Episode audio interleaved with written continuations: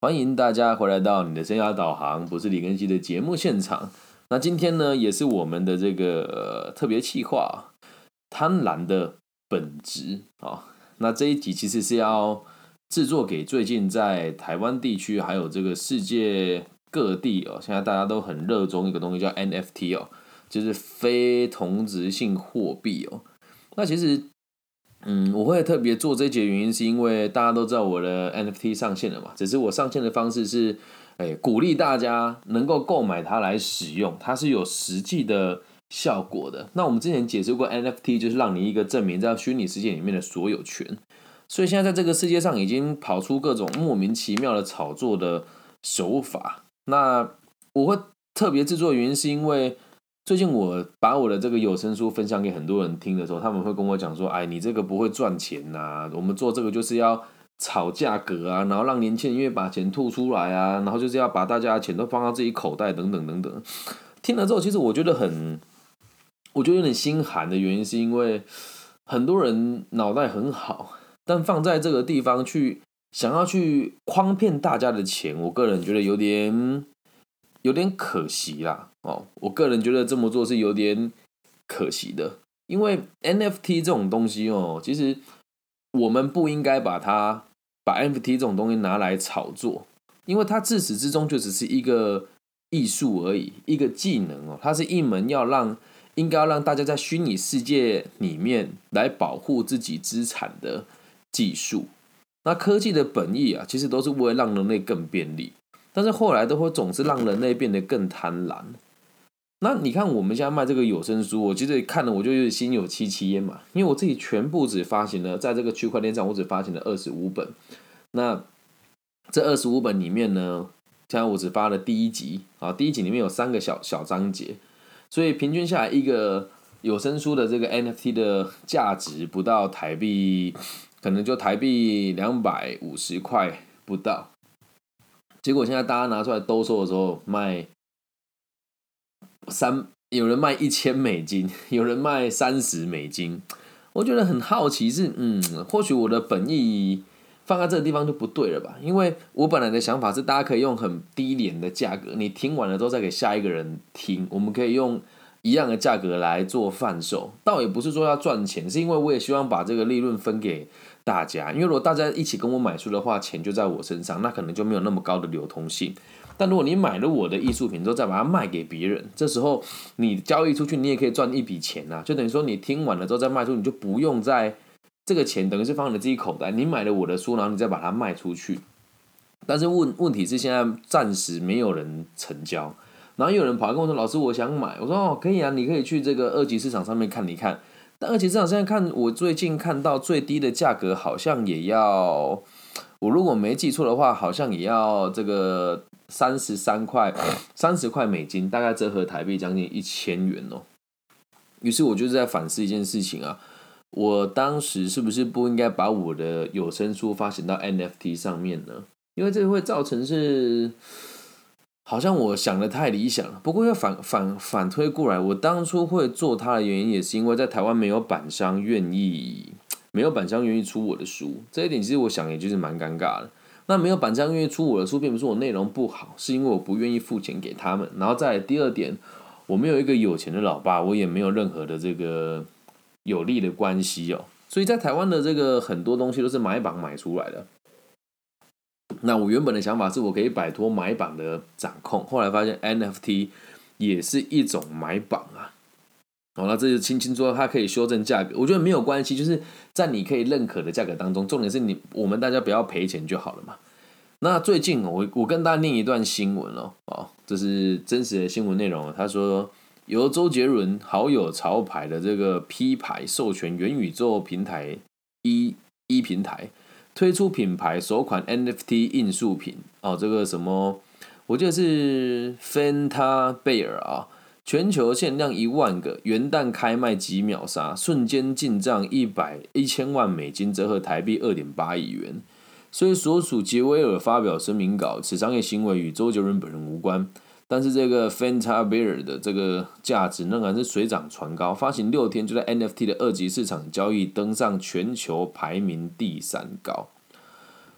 那继续往下念，把这个新闻念完了。那周董周杰伦并没有投资这个潮牌，只是时常在社群帮朋友大力宣传，导致不少粉丝以为这是周杰伦的潮牌。那此次的这个 Fanta Bear 穿上了周杰伦的这个生日日期啊，十八号的这个球衣哦，加上新型的墨镜，然后戴帽子、变魔术等整体的造型，全都是满满的周杰伦的元素。但充其量只是好友品牌以周杰伦的形象设计推出了 NFT 商品，却仍然兴起的话题。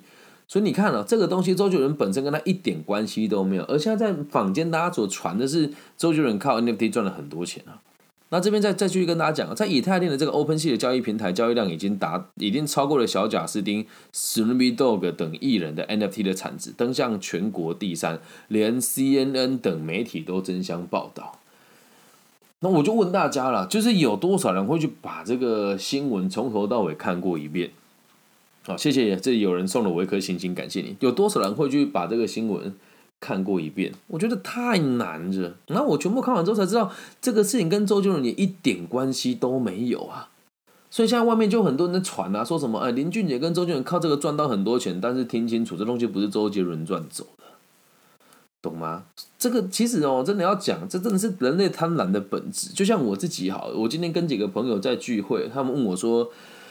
为什么我要做 NFT 的有声书？我说我的目的是能够让大家把艺术的东西，我认为对的想法让大家看见，并且借由这样的交易方式，可以让每个人都有能力买得起，跟愿意就是花一部分的钱来进修自己，因为它的价格其实相对很便宜。如果照我这个方式做，我是第一个买的人，我买了七百块第一集，然后我用八百块售出之后，我买了第二集也还是七百块，整个读完之后，我搞不好不用花什么钱，就是有一种大家互助的。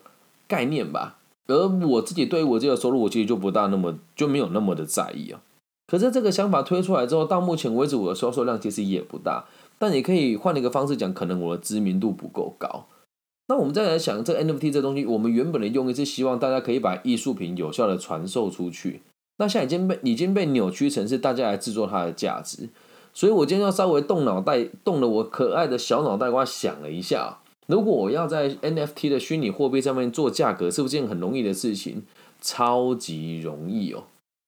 比如我放个艺术品嘛，我用 A 账号上架个艺术品，因为区块链的根本的逻辑就是去中心化哦，就是你不知道还有这个匿名化，你不知道这个交易的人是谁，所以我只要有三个账号就可以做出所有东西的假的价格。比如说我第一个人我上架了一个产品在上面，第二个 把它买回来了。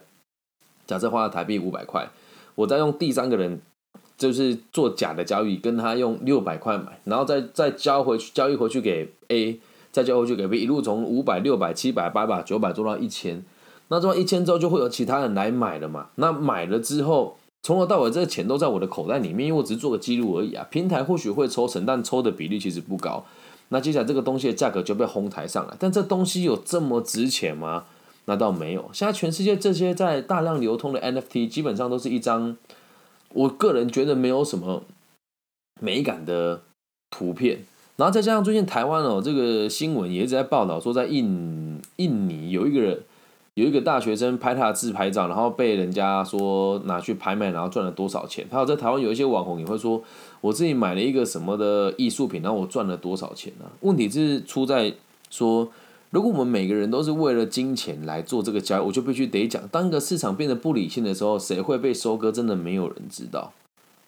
理解我的意思吗？所以你现在如果真的要做的话，我觉得你可以很冷静的去听一听，看一看。然后很多人都会吹牛，很多人都会吹牛。像今天我我前天遇到个朋友，他跟我讲说，我卖出去我赚了这个台币六十万，我就问他说，那你六十万是以虚拟货币估货，还是以这个台币实现的损益？他说是以虚拟货币。那么问题来了，他如果真的一次用要把这六十万的虚拟货币换成钱，这一般人有这个管道吗？我相信一般人是没有的啊。那我当然有啊，我我们做这个犯罪防治这种东西这么多年，我们也都会知道大概用什么方式去规避它嘛。所以你要我们要去理解一件事情是，如果一个东西大家都说它赚钱，你才做的话，就已经来不及了。但也不是说这东西不好，你要。发表哎，你要发行一个新的技术，如果都是以贪婪为准则，都是以赚大钱为准则的话，这个东西会变得相当的不实用。所以现在我会鼓励很多年轻人也自己把自己的艺术品放到 NFT 上面来做贩售，也是有原因的。我们对于新事物就应该要去积极的尝试，但是这这个尝试的过程当中，你要有这个良好的判断能力啊。你看那么多人都说啊，他赚钱，他赚钱，他赚钱，他赚钱。好，那如果你自己上架了，被别人看上了，好，就算赚了钱又怎么样呢？你不是操盘的人呐，你可能会凭运气的，你的商品会被人家拿出来炒作，那他到时候还是会泡沫啊，他到时候还是会泡沫啊。那如果你的东西被炒作上来的时候，你可能就大头挣了嘛，大头挣了呢，你就会想要再花更多的钱啊，你会想要花更多更多的钱来买。来投入这个资金，到时候你还是会被别人把钱都骗走，还是会变成血本无归啊！所以，如果我们在在追求艺术品，全部都只专注在于它的价值跟怎么炒作的话，那接下来你觉得这些艺术工作者该怎么办？还有多少人会去愿意做出能够让别人喜欢的东西，能够真的符合市场潮流的这种审美观的物品？如果都没有，那我们的艺术家真的讲难听一点，是这样会被这样子。被杀死哎，懂吗？那目前台湾呢也有自己的 NFT 平台叫 J 卡，就是我发行的这个地方叫 J 卡。我也老实跟大家讲哦，你如果去以太链上面上链的话，大概要花三万块到十万块的这个上架的费用，就是你赚了很多钱，你的抽成也是蛮惊人的。但 F 在台湾这个 J 卡的这个平台，它抽成其实对我们这种创作创作者来讲，它的抽成其实也不算太低，但是。我为什么要做？很多人说我很傻，说我为什么要让这个平台帮我抽这么多的这个收入？我必须得说，这也是我换另一个方式在支持这一间公司啊。鱼帮水，水帮鱼啊。嗯，我赚到的钱分给人家一点点，到底有什么不对？这个技术不是我所拥有的，那当然我也会期待它未来这个它这个自己独立出来区块链可以被某一个元宇宙伺服器买走，那大家真的就可以用虚拟实境的方式来看到我的作品了。所以，请大家自己想一想哦。就是很多人跟我讲说，就最近就遇到有人去社交，就在我的社交圈说，庚希老师鼓励我们玩 NFT 的投资。其实这一题某种，哎，这这一集某种程度上也是要让大家知道，我其实没有鼓励大家投资这个东西啊，我真的没有，我真的没有鼓励大家投资这个东西。我只是希望大家可以试试看，跟学一学。那我我上架在这个 J 卡的目的是因为。我希望自己的书能够被有效的推播出去。那接下来我也会印实体书了，现在已经有开始在找厂商，我会把它印出来，然后也一样会用预购的方式来贩卖它看看。所以要大家去想一想，我做这个节目的目的从来就都不是让大家去赚大钱，或者什么一夜致富啊，或者什么财富自由啊这种这种事情，被动收入没有，我只是想要让大家务实的生活而已啊。那为什么要特别跟大家分享？原因是因为我不希望大家认为我们是鼓吹大家玩 NFT 的频道。本频道存在是让大家更务实的生活，而不是姑息养奸跟随之起舞啊，懂吧？那其实现在我在那个 J 卡的平台上的作品也已经被人家拿来炒作。那么问题是，他们也没有人来做这个价格啊，就有人花，有人卖了很高很高的价，我还没有去看，搞不好过几天会有人。出来帮他做价格，我就变成受贿者之一了。在他们的交易过程当中，我也可以抽得版税。所以你说到未来，我的作品会变成什么样子，我自己真的也不知道。人类的本性真的非常的贪婪，就像我们现在发现这 NFT，你说我自己有没有想要赚钱？其实有。嗨，美你好，我们现场有人跟我打招呼，我自己当然也会想要赚钱啊。但真的等哪一天，我假设真的有机会一夜暴富的话，比如说我真的人家交易我的这个。作品原本从两百块变成台币三三十万好了，这多出来的钱我一样就是拿来做教育啊，我并不是为了说我要高枕无忧，然后我要这个呃开名车住豪宅，不会，我没有这样子的需求，所以请大家不要误会了，我不是要叫大家玩 NFT 赚大钱，那当然它是可以做的一件事，但还是回归到根本，虚拟货币这个东西。从头到尾，它就不算是一个百分之百合法的东西，对，所以我也没有很鼓励大家，就是鼓励大家尝试啊，但是希望大家不要不要太以这种想赚钱的角度来执行，这样大家能够理解吧？是希望大家可以试着用健康的方式来做这个东西呀。OK，不要再觉得说要拿它来炒作，或者是随之起舞，真的这样子，我觉得对大家都都不好，好吗？健康的使用它，嗯，那如果可以的话，也像刚就是可以的话，我们用个健康的价格了。但是青青这边有我有蔡欣欣同学跟我讲说。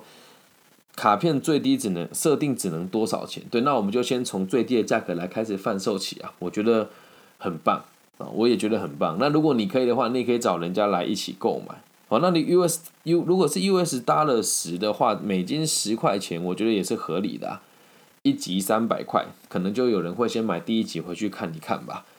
嗯，但我今天仔细的看了这个平台，其实没有到非常的交易非常热络啊，哦。给你邀请码可以，我等下发私讯给你，可以给你邀请码。就大家记得一件事，买我的这个有声书是让大家有机会体会 NFT 的交易而已，并不是要我们去把价格做到多高多高多高。对我个人也不大，也不大希望它变成这个样子。但我我我确实也会期待自己有机会赚到大钱。你说没有，那是骗人的，那是最好的副作用。这样能够理解吗？所以今天诶，往从今往后，如果有大家问我说那个 NFT 会不会赚钱，我就会放这一集给他听。那我有没有赚到钱？其实有，但是不多。老实讲，真的不多，因为我们都是一目前都是一次性的批售、批次贩卖完之后都没有人拿出来做贩卖，所以我只有那一次性批次的贩卖而已。那你可以去算了，二十五个人，然后我一集我一一呃二十二二十五份嘛，然后一份七百块。然后还要扣掉我我跟这个平台的这个利润，还有上架的这个他们的手续费等等的，其实我赚到的钱真的也不多。我只是我由衷的希望自己的智慧结晶可以在元宇宙当中漂流，让大家捡走去使用，这才是我接触 NFT 的最主要的目标。那你说一开始摸它的时候有没有想要暴富呢？有没有想要赚大钱呢？肯定有啊，怎么可能没有？但是我摸完之后，我就确定我要往这个道路走了，这样了解吧。那现在有人问说，上架手续费怎么算呢？如果是我跟 J 卡合作的方式，上架不需要手续费，但等你有盈利的时候，必须让这个平台分润。那分润的这个爬数呢，其实每个人也都不一样。如果你有兴趣知道更多的话，再欢迎大家私讯我。对，那我们用这个平台上架就不用很麻烦再去换虚拟货币啊，不需要，就直接用你原本的货币就可以购买。那你贩卖完之后，也会也可以直接拿到。拿到这个台币回来做使用，这样能够理解吗？那希望大家记得理性看待投资。那越一窝蜂做的事情哦，就越危险。OK，但是我如果要花时间跟大家讲理财的根本观念，如果大家大家有兴趣的话，可以去听我前几集，里面有一集是这个理财与生涯规划常见的盲点，里面有一个这个有一集叫常见手法，大家可以去听一听，可能就会更清楚一些。那以上就是这一集全部的内容喽，希望大家喜欢，不要再盲目的投资。如果真的要做，也请你做足了功课以后再做投资，然后不要以为大家都说赚钱就真的赚钱。老实说了，如果赚钱的人不会轻易让你知道他是赚钱的，这样能够明白吗？那希望大家听完这集之后，可以更理性的看待这个投资。然后如果想要购买我的有声书的话，就是都可以私信我，我会把这个管道分享给大家。感谢你们，希望我们的节目的存在都可以让这个世界有更多安定的可能性。拜拜。